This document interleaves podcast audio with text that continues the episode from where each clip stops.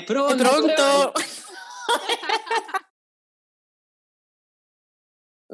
pronto? Bentornati a Ravioleria 95.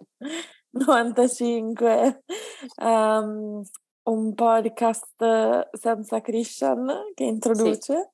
Sì. Un episodio solo con me e Greta perché Krishan è perso tra party natalizi, esatto. Sta andando alla bella vita, però so che su un particolare argomento che tratteremo oggi ha qualcosa da dire, quindi forse vi aggiungerà la sua opinione in post-produzione. E sì, siamo solo io e Greta, Greta in collegamento da Brooklyn, esatto. E io in collegamento da Berlino per fare la Krishan. Esatto. E come ogni settimana vi parliamo un po' di cultura pop, no? Mm-hmm. Sì, principalmente cultura pop. Principalmente. Nessun argomento serio questa settimana. No, mai, direi. Iniziamo con l'argomento pop di questa settimana che, insomma, è stato molto discusso. C'è chi si è schierato da una parte, chi si è schierato dall'altra. E stiamo parlando, naturalmente, di Harry e Meghan, la docuserie Netflix sul principe Harry e sua moglie Meghan Markle. Ma lui è ancora principe. Stavo per dire, forse ex principe. Iniziamo malissimo. Googliamo se Prince Harry... A me fa pensare che non lo sia più perché la gente online non lo chiama più Prince Harry, ma solo Harry. Mm. Che secondo me dà un buon indizio, perché tipo i fan della monarchia direbbero sempre Prince e è Queen vero. E quello. Quindi... Però tecnicamente sì, è ancora un principe per diritto di nascita. Vabbè. Ora che abbiamo iniziato la puntata con una googlata, immagino Krishan sarà molto fiero di noi, possiamo procedere al parlare di questa docuserie che io ho guardato, mio malgrado, Greta, che è notoriamente repubblicana. Nel contesto inglese, non in quello americano. Ma nel senso, cioè, anche io non sono per la monarchia in Inghilterra, però diciamo che tu hai un pochino più voce in capitolo, essendo mezza inglese, insomma, a me nessuno esatto. ha mai chiesto che cosa ne pensi. Magari qualcuno me l'ha chiesto, però ho capito, la mia Krishan opinione conta poco.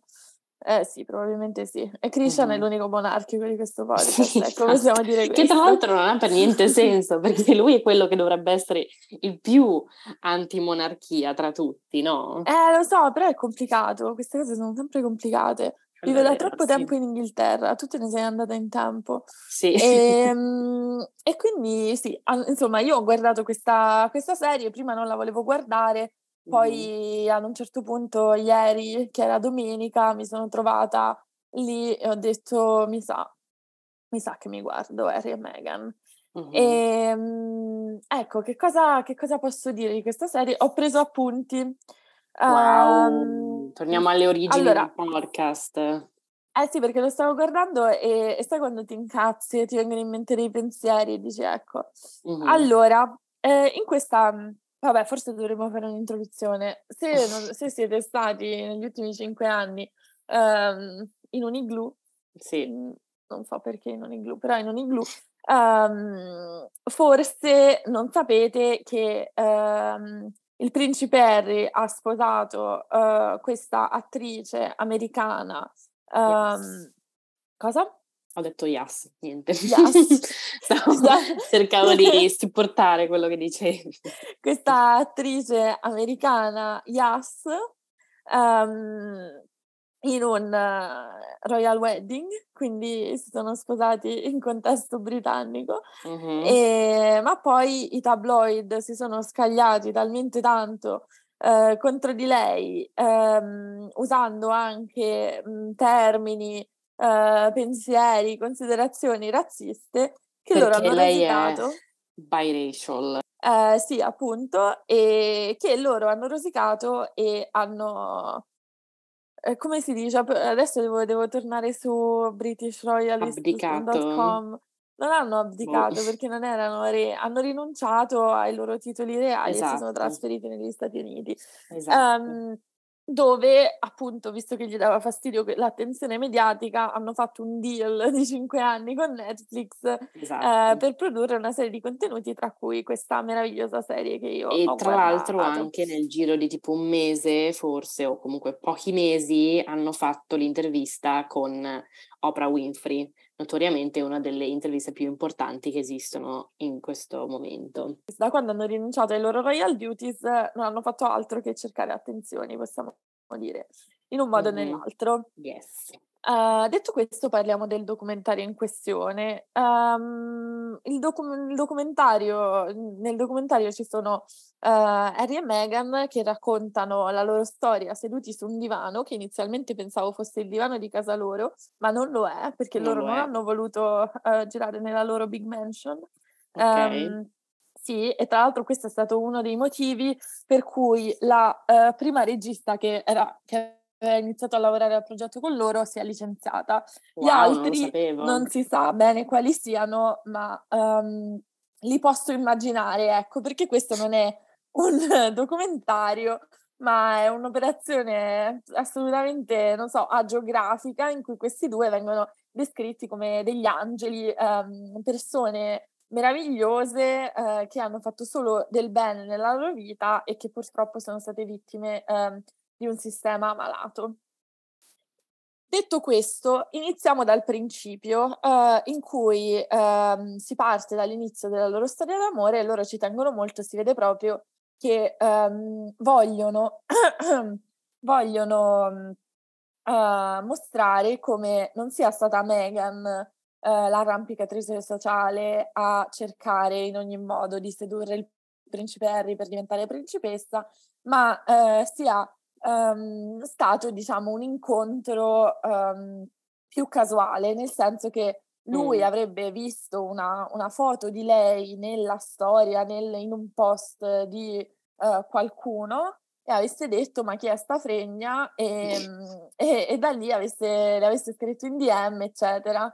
E da lì abbiano iniziato a messaggiarsi, e poi lei casualmente si trovava a Wimbledon e da lì sono usciti, eccetera. Okay. Allora, io su questo dico che sono dalla parte di Meghan, cioè mi stanno sul cazzo quelli che dicono "ah, oddio, cioè lei chiaramente l'ha inseguito, ha fatto di tutto per stare con lui". Allora, cioè, a persona X, se gli scrive "sto cazzo", che non so, non so che lavoro fa, che lavora...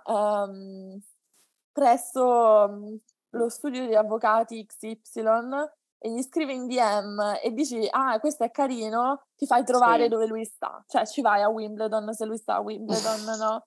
Cioè non mi sembra che ci sia questa cosa, bisogna criticare Meghan Markle per questa cosa. Quello mi pare c'è gente normale, che fa molto di peggio per conoscere gente. Per sfigati molto peggio del principe Harry, anche tra se l'altro è difficile. Il pensiero che io ho fatto è che lui mi stava molto simpatico a quei tempi, e mi ricordava una persona che è molto cara alla Ravioleria 95, cioè era un po' l'apo, però l'apo si è fatto i cazzi suoi ed è rimasto nei nostri cuori, mentre il principe Harry... No, il principe Harry ha avuto il suo redemption arc pubblico, che anche l'Apo l'ha avuto, però l'Apo l'ha avuto dentro di noi. Il principe Harry invece l'ha avuto esternamente. È andato nell'esercito per 10 anni come se fosse una cosa positiva. Esatto. E come dice lui, ha girato... quasi metà del Commonwealth, adesso penso tutta, però non lo so, vabbè, E quindi ha imparato tante cose. Ecco, questa frase mi ha fatto girare il culo come poche cose al mondo. Perché amo, cioè tu non è che stai girando il mondo per trovare te stesso, se stai andando a farti il giro delle ex colonie di tua nonna, no? Cioè, lo fai come tipo, ah, oddio, io sono andato in giro, ho sofferto con la gente, cioè, ma stiamo scherzando, no. ma per favore, ma ora con tutto, ma seriamente. E lui ha questo atteggiamento da tipo che, avendo girato il mondo, ha capito la vita. E non si rende assolutamente conto della condizione neanche privilegiata, uber privilegiata, cioè non si può neanche dire, no? Nel senso, nella quale lui ha girato il mondo. Imbarazzante. Mm-hmm, sì. Anche lui ha questo rapporto particolare con questo posto in Botswana. E io il pensiero che ho fatto è che io ci credo, penso che lui sia onesto nel dire che stava meglio in Botswana che dove sta lui a Kensington Palace, qualcosa del genere. Ci vorrebbe Krishan, so che Greta non mi può aiutare a riguardo, stava lì tipo, o comunque in uno dei palazzi, e cioè ci credo, però è un po' lo spirito con cui io magari vado in campeggio e dico, ah, oddio, si sta troppo bene a vivere nella natura, a dormire in tenda, fare la cacca nel bosco, e poi dopo una settimana torni nel tuo letto, nel tuo bagno, eccetera, e dici, cioè, oddio, mai più. Quelle cose le fai con la consapevolezza di poter tornare poi al tuo letto. Ecco, esatto. Lui stava in Botswana con la consapevolezza di poter tornare a Londra, e lo deve ammettere, e invece non lo fa.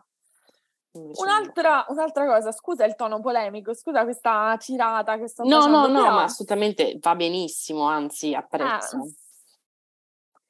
Allora, c'è questo continuo creare un parallelo tra loro e Lady Di, no? Mm-hmm. E viene usata tantissimo l'immagine di Diana, eccetera, sia come accostamento, che proprio per mostrare l'infanzia di Harry, e ci sono queste scene di tutti loro, i fratelli, i cugini, eccetera, che stanno in montagna a sciare oppure su uno yacht al mare, e poverini sono costretti a posare di fronte ai paparazzi, i paparazzi li perseguitano, eccetera. E io penso veramente, ma siamo seri? Ma tu lo sai, ce l'hai presente il mondo? Ma ti sembra normale mostrare le foto di te a fare vacanze super lusso, che poverino dovevi subirti i paparazzi? Mi dispiace, cioè io penso che sia terribile essere perseguitati dai paparazzi, però renditi veramente conto, e mi sembra proprio che loro non si siano resi conto. E questo mi ha fatto pensare anche a qualcos'altro, nel senso che più avanti sono usciti solo 3 episodi della serie, andrà avanti. Più avanti nella serie si parla di questo contratto invisibile, che sarebbe questo accordo non verbale tra la famiglia reale e la stampa e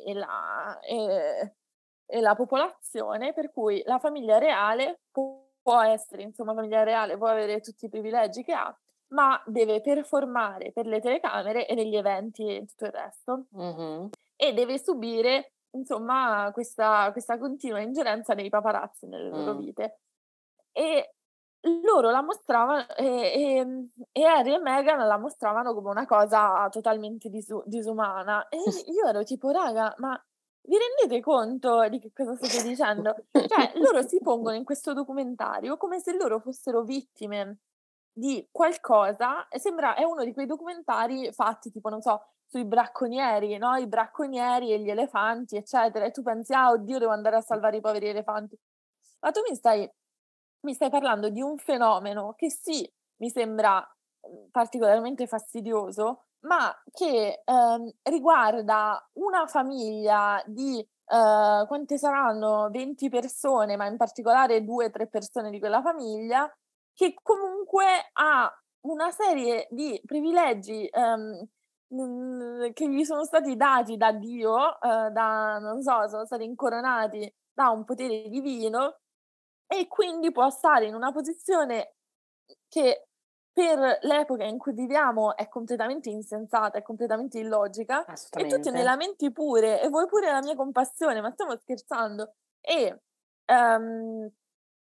questo mi ha fatto rivalutare la famiglia reale, perché Harry parla di come quando Meghan ha iniziato ad essere attaccata dalla stampa, eccetera, gli sia stato detto: ci siamo passati tutti, non fare niente, non dire niente, è quello che fa la stampa e lo dobbiamo accettare perché siamo in questa posizione di essere la famiglia reale. E questo veramente me li ha fatti rivalutare, perché ho detto: loro almeno si rendono conto della posizione in cui sono nei confronti della società, per cui non possono avere richieste nei confronti della popolazione o dei media, perché se loro avessero richieste e pretese soprattutto nei confronti della popolazione e dei media, la popolazione e i media direbbero: aspetta, ma questi che neanche vogliono performare per noi, neanche vogliono che ci facciamo i cazzi loro, ma che ce li teniamo a fare? No. E secondo me questo documentario si pone una domanda interessante senza però darsi una risposta, perché la questione che si pone è: ma come si può accettare che ci sia questa situazione, no? Come possono queste persone vivere sotto questo tipo di attenzione, questo di scrutinio, eccetera? E io sono d'accordo che non debbano vivere così, però non dovrebbero neanche essere la famiglia reale. No. Cioè, è quello il problema alla base. Voi esistete solo per vendere tabloid e per essere stampati sulle tazze, accettatelo. E tra l'altro ho letto anche una cosa sul fatto che quello che si dice sul fatto che la famiglia reale inglese fa più soldi di quanti ne spende non è assolutamente vero. Quelle sono fake news dei monarchi, ci erano i numeri alla mano, eccetera. Quindi la Ravioleria 95, Krishan è andata alla festa di Natale, adesso sbagliamo tutto e adesso facciamo il panico e aboliamo la monarchia inglese. Questa era la mia tirata, Greta. Io so che tu sei contraria alla monarchia, quindi sei d'accordo con me? Sì, allora io sono d'accordo con tutto quello che hai detto, cioè è davvero una cosa che ormai non ha senso avere. Poi è morta la regina, esatto, del principe decrepito, il regino, per dire, ecco. Cioè non suona nemmeno bene dire il re, king, sto cazzo. Cioè proprio no, non ci interessa. La regina, sì, ovviamente era una regina, quindi era problematica nel modo in cui tutte le persone a quel livello di ricchezza e potere sono problematiche, però alla fine aveva questo ruolo molto un po' tipo vecchiettina, no? Che si vestiva colorata. No. Mm-hmm. Nel momento in cui è morta, perché aveva 3.000 anni, anche basta direi con tutte le pagliaccionate, perché a sto punto abbiamo capito, come hai detto tu, i reali servono per fare spettacolo, no? È un po' ironico perché è come se si fosse scambiato di come era tradizionalmente, no? I reali un tempo venivano intrattenuti, no? Dalle varie persone nei loro palazzi, e adesso è come se fosse il contrario, cioè loro sono l'intrattenimento per i plebei, diciamo, no?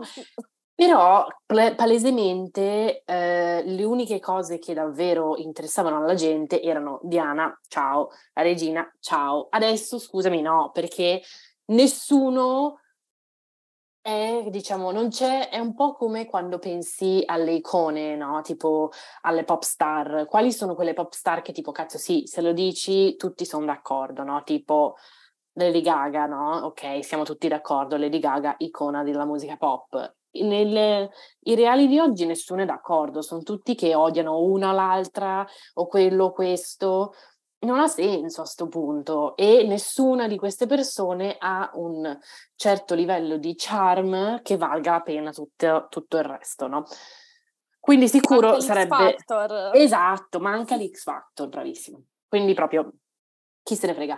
Però quindi sono d'accordo con tutto quello che hai detto, no? Però quello che pensavo e speravo che un po' mi spiegassi, e quando scusami, quello che pensavo che dicessi quando hai detto che i reali e la stampa hanno un accordo, pensavo parlassi di una cosa che io ho visto in un tweet, e uno dei tanti tweet che ho visto, ho letto, poi ho cercato di capire di più nei commenti ma non ho capito, e ho perso interesse, diciamo.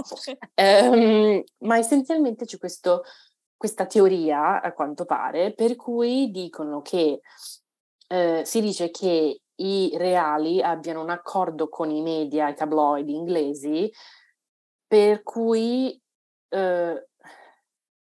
allora praticamente i tabloid possono parlare male di Meghan e di Harry, ma soprattutto Meghan mi pare, però in scambio non possono assolutamente trattare del supposto affair di William. Sì, questa è una cosa che si dice molto, non se ne parla ancora nel documentario, ma c'è uno sneak peek della prossima puntata in cui Harry dice: ah, sono sempre stati disponibili a proteggere mio fratello, ma non a proteggere Meghan. E allora, a riguardo, secondo me è interessante anche discutere di questo, perché questa è una cosa che si dice, che secondo me è anche molto realistica, no? Del fatto che siano andati a perseguitare Meghan invece di perseguitare William, e ci sta. Però se uno poi va a vedere la storia passata dei tabloid e della famiglia reale inglese,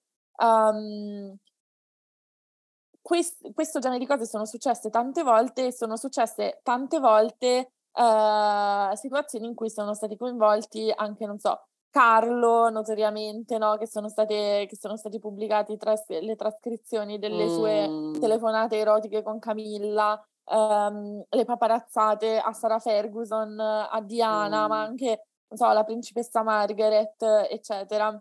Cioè, nel senso, sì, ok, è vero che in questa occasione probabilmente è stata barattata l'attenzione a William per l'attenzione a Meghan, però al tempo stesso tu devi pensare anche che il loro obiettivo è mantenere il più decente possibile l'immagine pubblica dell'erede al trono, no? E quindi dal loro punto di vista ha senso, cioè non so come dire, è un po' tipo ma chi se ne frega di Meghan Markle. Poi, nel senso, io sono d'accordissimo che il trattamento che lei ha ricevuto è stato assolutamente razzista, misogino e scorretto da tantissimi punti di vista, e come ho detto nella nostra premessa, se loro poi fossero veramente andati a farsi i cazzi loro, diciamo che per me sarebbero stati i giusti della situazione. Però ti hanno persa. È il dopo, mi hanno persa, perché poi dalle loro cose, diciamo, ora faccio una valutazione personale di entrambi. A me Meghan non sta, cioè mi sta sul cazzo, però non la considero una persona, cioè Harry è peggio per me, ecco, perché secondo me Meghan è una poraccia, non in senso economico ma in senso spirituale, nel senso che poraccia, lei pensava di aver fatto il colpaccio, invece si è trovata perseguitata dagli avvoltoi della stampa, ha detto cazzo, cioè io pensavo di aver svoltato la vita, invece mi trovo in una situazione di merda, però che ancora ne vuole uscire bene, ne vuole uscire da vittima, ne vuole uscire, cioè in questo documentario si parla di Meghan come se fosse veramente non solo Lady Di, ma anche, non si può più dire Madre Teresa di Calcutta perché era una merda di persona, però la Madonna, cioè si parla di lei come se fosse la Madonna. Ho capito. E quindi lei vuole ridare, diciamo, questa immagine al mondo che evidentemente lei ha di se stessa, non so se è giusta o sbagliata, però lei evidentemente ha questa immagine di se stessa e dice: ma no raga, avete sbagliato, non sono come mi hanno descritto i tabloid, io sono una persona incredibile, meravigliosa, che comunque da evitare in generale parlare di questi termini. Harry è un idiota, è uno che pensa di aver capito tante cose e purtroppo non ha capito niente, è di un'arroganza incredibile, cioè pensare che cioè tu hai questa pretesa nei confronti del mondo, ma ti sei mai guardato intorno oltre ad aver girato le colonie di tua nonna? Non lo so, veramente lui mi mette in imbarazzo per se stesso, perché mi sembra deficiente, ma che pensa di essere intelligente. Sì. E tutta questa storia che lui è stato, che dicono, no, che lui è stato traviato da Meghan, eccetera. Secondo me, magari sì, però non perché lei è una maga oscura, eccetera, una femme fatale che l'ha completamente, no, gli ha fatto il lavaggio del cervello. Secondo me perché Harry, chiunque gli dicesse la tua famiglia è cattiva, tu sei buono, gli avrebbe dato retta e l'avrebbe seguito in capo al mondo, che è quello che ha fatto, no? Secondo me questa è un po' sì, la questione, nel senso che lui si vuole sentire il migliore di tutti, si vuole sentire, appunto, la sua biografia che uscirà presto si chiama Spare, cioè quello, oddio, diciamo, anche la biografia, ma poi ha il altro titolo, hanno da dire questi due, non lo so, devono parlare ancora un po' bene di se stessi. E il titolo Spare, che vuol dire, no, che lui è quello un po' di riserva, innanzitutto drama, e in quello lo apprezzo, nel senso drama totale, chiamarlo Spare. Però secondo me c'è anche un po' dietro questa cosa, cioè, oddio, io poverino che ero il secondo il secondo, non ero l'erede al trono, eccetera. Amo, cioè, nessuno è l'erede al trono, mi dispiace, esatto. Sarà il tuo dramma personale, ma la maggior parte delle persone non sono eredi al trono, quindi anche meno lamentarsi, direi che stai benissimo così. Ti lascio, ti viene un po' da chiedere, ma perché continuano a produrre sì, queste cose? E la cosa che un po' dicono tutti è che il loro stile di vita costa troppo, devono pagarsi la sicurezza personale che Buckingham Palace non gli prevede più, e quindi devono ammorbarci a noi. Mi dispiace, cioè, veramente, non lo so, Meghan torni a fare l'attrice, ma infatti è quello, altro. Cioè, lei ha talento, talento, no, però buca lo schermo decisamente. Esatto, cioè, io non ho capito sta cosa del perché, ma secondo me perché non così, vuole, perché penso adesso se lei chiunque vorrebbe fare un film con lei semplicemente perché lo andrebbero a vedere tutti, cioè. Esatto, quindi non lo so, secondo me deve avere questo change of heart, per cui appunto torna a fare l'attrice e lui farà il marito sfigato, no? Magari farà un percorso molto simile a quello di Brooklyn Beckham, che dicevamo qualche episodio fa, no? Nepo baby che non sa che cosa fare della sua vita, quindi diciamo rompe il cazzo alla fine. Direi che possiamo passare a cose che ci ha fatto un po' più piacere guardare, esatto, no? Io voi dovete sapere, cari ascoltatori, che io e Krishan alla scorsa puntata abbiamo parlato di White Lotus e Greta si è arrabbiata tantissimo, esatto, perché abbiamo fatto senza di lei. Profondamente offesa, perché io guardo White Lotus dal principio, io anche mi ricordo benissimo, non lo so, ma io lo so, infatti io so che io e Zoe lo guardiamo dal principio. Io mi ricordo quando stava uscendo, forse erano usciti davvero un paio di episodi della prima stagione, e ho visto un tweet con una foto di Sydney Sweeney e la sua amica, e il commento del tweet che diceva tipo: queste due mi bullizzerebbero un sacco e ho 30 anni, per dire. E ero tipo, oddio, cos'è questa cosa? Tipo, pensavo fosse un film vecchio di Sydney Sweeney, per qualche motivo sembra molto giovane lì, quindi pensavo fosse una roba vecchia. Sono andata a investigare e ho scoperto che c'era questa nuova serie White Lotus, e quindi l'ho iniziata a vedere. Quindi quello che mi ha offeso non è tanto che ne avete parlato, è che ne avete parlato senza pensare a me, perché io ero qui dal principio. No, vabbè, comunque. Quindi parleremo di nuovo di White Lotus. Esatto. Krishan finalmente l'ha guardato nelle ultime 3 settimane e è up to date, e adesso appunto ne parleremo senza di lui, perché c'è stato il finale. Sì, ieri però sera. Non dobbiamo fare spoiler. Ah, come facciamo a parlarne senza fare spoiler? Vabbè, dobbiamo fare considerazioni generali sulla serie. Io devo dire che ne avevo parlato piuttosto male. Avevo parlato male della nuova stagione. Ah, ok. Ecco, avevo detto che non era all'altezza della prima. E invece io sono d'accordo. Ma per me gli ultimi 2 episodi che sono usciti mi hanno cambiato completamente, hanno ribaltato il punto di vista e ora mi è piaciuta magari più, non come la prima, in modo diverso, però ci sono delle cose che mi sono piaciute moltissimo e, okay, e che ho apprezzato un sacco, e quindi ho cambiato effettivamente la mia opinione sulla serie rispetto alla scorsa puntata. Mm-hmm. Ma queste cose ne puoi discutere senza dare spoiler o sono intrinseche di spoiler? No, semplicemente che nelle ultime due puntate mi sembra che abbiano ripreso tutti i fili che erano un po' persi nella stagione e che abbia il ritmo delle prime puntate abbia avuto un senso in relazione a quello che è successo dopo. E mi è piaciuto il fatto che sia molto diversa dalla prima, perché forse quello all'inizio è quello che mi ha un po' fatto storcere il naso, ma poi vedendo la fine, vedendo che insomma tornava quella qualità tipica del White Lotus, lì ho detto ci sta, è figa, mi piace. E devo dire che questa cosa l'ho sentita anche in altre persone che guardano White Lotus. Ok, allora i miei pensieri sono, anche io preferisco la prima. La prima secondo me era molto più divertente, cioè io proprio ridevo. In questa seconda l'unica cosa diciamo comica era il personaggio di Jennifer Coolidge, no? Tania. Io avrò una controversial opinion, ma io non volevo che tornasse. Cioè quando è tornata e c'è stata la battuta del "ti sembro Peppa Pig", ero tipo ok, questo è commedia per gli americani.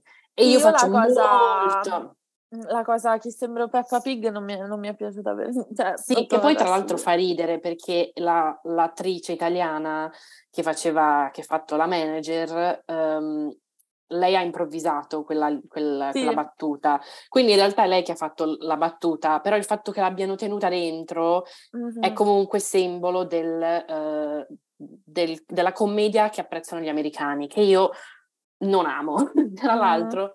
Io faccio molta fatica. Una delle cose che la gente dice sempre di fare quando vieni a New York è andare a un comedy club, vai a guardare stand up. Io sono tipo, preferirei essere tirata sotto da un tir. Detto questo, io domani andrò per la prima volta a un comedy club per vedere una singola persona, che è l'unica persona che potrebbe portarmi a vedere comedy, che non so se è presente su TikTok, EJ Marcus, che se non conosci ti mando il profilo, consiglio a tutti di guardare i video perché sono spettacolari, quindi vedremo che cosa ne penso. Però il tipo di commedia che piace agli americani è proprio qualcosa che non trovo divertente nel contesto in cui è straight up comedy, no? Se invece c'è una cosa tipo appunto la stagione scorsa, la prima stagione era molto divertente perché era una critica, perché era satira, no? E invece, quindi la satira mi piace, ma la commedia diretta no. E quindi le robe Peppa Pig, lei che all'inizio degli episodi, questi non sono spoiler, lei che va con il marito in Vespa e sta per cadere giù dalla Vespa, le entra il moscerino in gola ed è lì che tossisce, pesa troppo per la Vespa, poverini, oddio, cadranno giù dal muro perché c'è la Vespa che non la regge. Io onestamente non lo trovavo divertente. Nel momento in cui il marito non era più nella serie, un po' si è calmata sta roba, però è comunque continuata tanto, no? E io ero un po' lì tipo, oddio, non mi piace. Cioè, il fatto che abbiano cambiato tutti gli altri personaggi tranne lei, adesso che la serie è finita, sì, però se la serie fosse finita in modo diverso non mi sarebbe piaciuto, no? Secondo me la scorsa stagione era molto più appunto era molto più di costruita, nel senso la costruzione era perfetta e c'era proprio la presa per il culo che magari è molto più, cioè c'è, però è molto più sottile. Esatto, perché infatti lo vedi da come la gente ha reagito a Daphne e alla coppia Daphne Cameron, cioè io ho visto tanta gente che ovviamente sì, si scherza, però che dice tipo voglio quello che hanno loro, Daphne è una regina, io sono la prima, io adoro Daphne, cioè assolutamente personaggio migliori, sì. Però se incontreresti una persona del genere nella vita reale sei tipo mamma mia, che sembrano tutti innamorati, bacini, abbraccini, sì. Tipo coppia perfetta di riccastri così. E c'è il personaggio di Aubrey Plaza che invece fa parte, diciamo, dell'altra coppia un po' più intellettuale, sempre molto ricca, però un po' più intellettuale, un po' più radical. Perché lui, il marito, ha avuto successo, ha tipo venduto la sua azienda, non lo so, e quindi hanno ricevuto un sacco di soldi, tipo un po' all'improvviso, ecco. Sì, e sono un po' quelli radical. E Aubrey Plaza, che è la lei della coppia radical, fa questa osservazione per cui dice... sta parlando del fatto che lei prende l'Ambien per dormire, un ansiolitico così, e le dicono ma perché non dormi per questioni di lavoro, e lei dice sì, un po' per lavoro, un po' per tutto quello che succede, e loro le fanno tipo perché, che succede? E così insomma si scopre che loro non leggono assolutamente i giornali, non votano, eccetera. E la mia coinquilina ha visto questa cosa si è impanicata perché lei non legge i giornali. Anche io mi rifiuto di leggere i giornali e guardare i telegiornali. Ma nel senso, allora, leggere i giornali proprio come concetto un po' datato, però nel senso di informarsi, eccetera. Lei non si informa volontariamente su nulla, certo. E non ha votato alle ultime elezioni. E quindi si è impanicata su questo e praticamente si è impanicata su questo episodio che ho visto questo pomeriggio, e quindi ho detto basta, devo leggere le notizie, e quindi è andata su un sito di notizie, è stata lì tipo mezz'ora tipo dicendo oh mio Dio, ma veramente, oh mio Dio, ma veramente, senza dirmi che cosa sta succedendo, ma proprio che stava appunto scoprendo che cosa succede nel mondo improvvisamente all'ultimo, ed è stato un bel momento. Esatto. È bello in questo film, in queste serie così, anche tipo un po' un po' Succession, no? Sono molto un po' simili in questo senso, perché è gente molto realistica, no? Però quello che a me porta a non piacere questa serie, questa seconda serie quanto la prima, è il fatto che un po' non succede niente. Cioè, anche in quest'ultimo episodio che ho visto ieri sera, mi ricordo, sono andata in bagno a metà, è 1:15, ero andata in bagno a metà ed ero tipo, oh mio Dio, non è successo niente, cioè non succede niente. Però allo stesso tempo è bello perché ci sono tutte queste cose sottili di sottofondo che appunto invece... ti fanno capire che invece succede un sacco, no? Esatto, a me è piaciuto questo, nel senso che nella prima stagione invece succedeva di tutto, così era sempre tipo wow, così super conflitto, super cose, eccetera. Invece questa è proprio, non so, il conflitto sotterraneo che ti sembra che non stia succedendo niente, invece stanno sviluppando un sacco di cose. Esatto, che è molto realistico, quindi mi piace, però comunque mi è piaciuta di più la prima, non lo so, mi sembrava molto più divertente. Forse anche a me, non lo so, forse anche a me, però ecco che da queste ultime 2 puntate invece, mentre non consigliavo la seconda 2 episodi fa, cioè non è che non la consigliavo, però dicevo non è niente di comparabile alla prima, adesso consiglierei assolutamente anche la seconda. Sì. No, io comunque, a me piace molto, sono molto triste che sia finita, molto probabilmente tra un mese me la riguarderò quando entrerò nella depressione di gennaio, e quindi sì, sono un po' triste che non avremo più, sono molto contenta che ci sarà una terza, e non so se tu hai visto alla fine, dopo la fine dell'episodio, proprio quando c'è il creatore, no, della serie, Mike White, che tra l'altro a un certo punto... Ti sei messa in muto! Sì, perché c'era Giul che stava scendendo e ogni tanto si scontra e fa rumore. Aspetta, devo farlo uscire. Scusami. Figurati. Viziata. Oh, ok. E tra l'altro a un certo punto, non mi ricordo se appunto è alla fine, o forse era tipo in un dietro le quinte, Sì, mi sa che era il dietro due quinte in cui si vede tipo, sai, la sedia del regista, e invece di avere scritto Mike White c'era scritto Michele Bianco, tipo. E vabbè, comunque, lui, il creatore, racconta di come la prima stagione parlava appunto delle, tipo, delle persone ricche, no? La seconda parlava del toxic masculinity, no? E la terza si concentrerà tipo sulla morte, in un contesto orientale, western, esatto, sì, orientale. E ci sono state molti rumors che la prossima sarà in Giappone, che sarebbe un sacco divertente, esatto, sarebbero super top. E perché se guardate la serie, la location e la cultura della location è quasi un personaggio di sé a parte, cioè che è parte integrante della storia.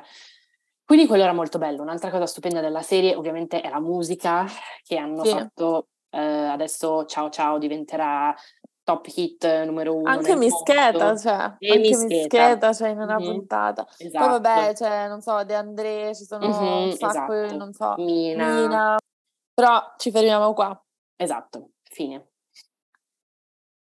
E parliamo perché abbiamo un terzo argomento, no? Che è il film che, insomma, sta iniziando male. Possiamo collegare dicendo un altro ripensamento da parte di un membro della ravioleria. Mettiamolo così. Sì. Cioè, io e i miei ripensamenti su Taylor Swift. Inizialmente parliamo di perché vogliamo parlare di nuovo di Taylor Swift. È stato annunciato, giusto, che confermato mi pare, che Taylor Swift ha scritto un film e che dirigerà un film, tipo storia originale, non un documentario o non un video musicale, perché lei gira ha già girato dei video per la sua musica, no? Tipo il short film, tra virgolette, per la canzone All Too Well di 10 minuti, che adesso ovviamente lei ha fatto cercando di arrivare al suo EGOT status, e secondo me ha detto no, non mi basta, mi serve un film vero, devo fare un film vero per essere sicura che mi arriverà l'Oscar. E io voglio un po' sapere che cosa è un video. Allora, non si sa niente di questo film. Non lo so, le auguro di essere brava e di fare un film che non piacerà solo ai suoi fan, ma che, insomma, possa raggiungere un pubblico più ampio, perché altrimenti sarà devastata dalla gente, cioè verrà molto attaccata, obiettivamente succederà, nel senso che probabilmente succederà anche se farà un film meraviglioso, però se farà un film di merda tipo quello short film di All Too Well, che è veramente ridicolo e può piacere solo alle sue fan, sarà un po' imbarazzante, no, per lei, cioè poi insomma non penso che lei si... Però, insomma, fare un film, lei ovviamente lo fa per avere EGOT status, però che ricordiamo vuol dire aver vinto un Emmy, un Grammy, un Oscar e un Tony. Esatto. Secondo me lei, nel momento in cui fa il film, potrebbe andare in due direzioni. Una, lo fa seriamente, non fa dramma intorno, ci tiene, eccetera, eccetera, però poco realistico. Dall'altra parte, secondo me, lei prenderà la strada che ha preso Olivia, come si chiama? Wilde, esatto. Olivia Wilde con il film Don't Worry Darling, con il suo ex Harry Styles e la sua enemy a sto punto, direi, Florence Pugh. Io vedo Taylor Swift fare una roba del genere, sicuramente. Lei adora creare buzz intorno a se stessa, adora avere la gente che parla di sé, e quindi secondo me sicuramente ci sarà qualcosa, insomma, che crea un po' caos, per cui sicuramente tra un anno, quello che è, quando ne parleremo, quando avremo più informazioni, e appunto ci sarà di cui parlare. Però se vuole non lo so, cioè io quello che penso è che se lei vuole EGOT, deve stare un po' attenta, nel senso che non può fare le sue classiche cose con le easter egg fatte per la sua fan base, perché, esatto, perché non è adatto, no? Mm-hmm. Cioè, poi, nel senso, io non sono tipo, tanta gente dice, oddio, cioè, perché Taylor Swift fa i film, eccetera. Mm-hmm. Cioè, lei obiettivamente, se stiamo in un'ottica di profitta, sì, esatto, visto che queste cose ci fanno nell'ottica di del profitto, mm-hmm, va tutto bene. Esatto. Sì. Esatto, e io purtroppo dopo queste cose che abbiamo detto voglio appunto dire la mia ripensata riguardo a lei. Non so se è il potere di TikTok, probabilmente sì, o che cosa, ma se vi ricordate 1 mese, 2 mesi fa, quando è uscito il suo nuovo album di nome Midnights, io ne ho parlato molto male, dicendo che era molto brutto e tutto quanto. Sostengo ancora che non sia un bell'album, però devo ammettere che sono passata dalle 2 canzoni che mi piacevano alle tipo 5, purtroppo. Non so se questa è causa del, appunto, martellamento delle sue canzoni su TikTok, che vengono usate per tantissime cose diverse, e non lo so, pian piano il mio cervello ha iniziato a abituarsi a questi suoni e desiderarli di più, no? Quindi mi sono trovata settimana scorsa che dicevo, devo camminare da qualche parte, metto la musica, e purtroppo sono andata a scegliere il suo album da riascoltare. Come dico, ancora non penso sia un bell'album, però ho paura che tra un anno questa mia idea non sarà così ferma, ecco, che purtroppo cambierò idea di nuovo, e la cosa mi dà molto fastidio, perché appunto è il potere martellante della musica pop. Esatto. E niente, era questo il mio annuncio, che dico con un po' di vergogna, ecco, però soprattutto dico con vergogna perché la mia fangirl personale, i gruppi personale, Laura sarà delusa da questa cosa. Spero che magari ha cambiato opinione anche lei, non lo so, magari sì, esatto, vedremo. Invece possiamo fare un altro update musicale, c'è opinioni. Giusto. Su did you know that there's a tunnel under Ocean Boulevard. Io sono una grande fan, ma è veramente un titolo lungo, quindi è difficile ricordarselo. Comunque, il nuovo singolo di Lana Del Rey, che è uscito mercoledì scorso, è straordinario, vogliamo dirlo, straordinario. Greta non è d'accordo. Lascio lo zoom. Non l'ho ancora scritto. Oh mio Dio! Allora, posso difendermi? So che è una singola canzone. Non l'ha ascoltato. Lo so, però se posso difendermi... Sono stata impegnata quest'ultima settimana. 2, quest'anno in particolare sono stata davvero pessima ad ascoltare musica nuova. Per esempio, è uscito l'album di Kendrick Lamar non so quanti mesi fa, un album che non usciva, cioè un album distante tanti anni dal suo ultimo album, che mi era molto piaciuto, io sono molto sua fan, e ancora adesso non l'ho ascoltato.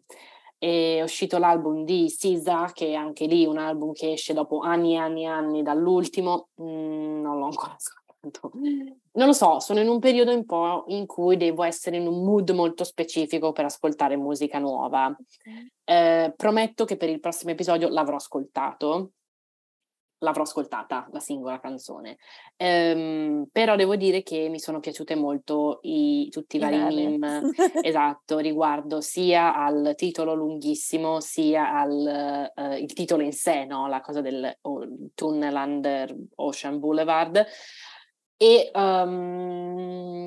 cos'altro? E mi sono piaciute molto le foto che ho visto per l'album. Ci sono più copertine, che è una cosa che è stata, secondo me, probabilmente no, però è stata, diciamo, un po' popolarizzata dai gruppi K-pop, di avere più copertine di un album, tipo una per ogni membro, no? E i gruppi di solito hanno tipo dai 4 ai 12 membri, quindi c'è una grande possibilità. Ma che alla fine delle cose, se non lo sapete, serve semplicemente per vendere più album, perché gli album fisici in questo momento non si comprano come un tempo, e sono quelli che, uno, fanno più soldi, due, contano di più nelle classifiche, hanno potere più forte rispetto allo streaming di Spotify, eccetera.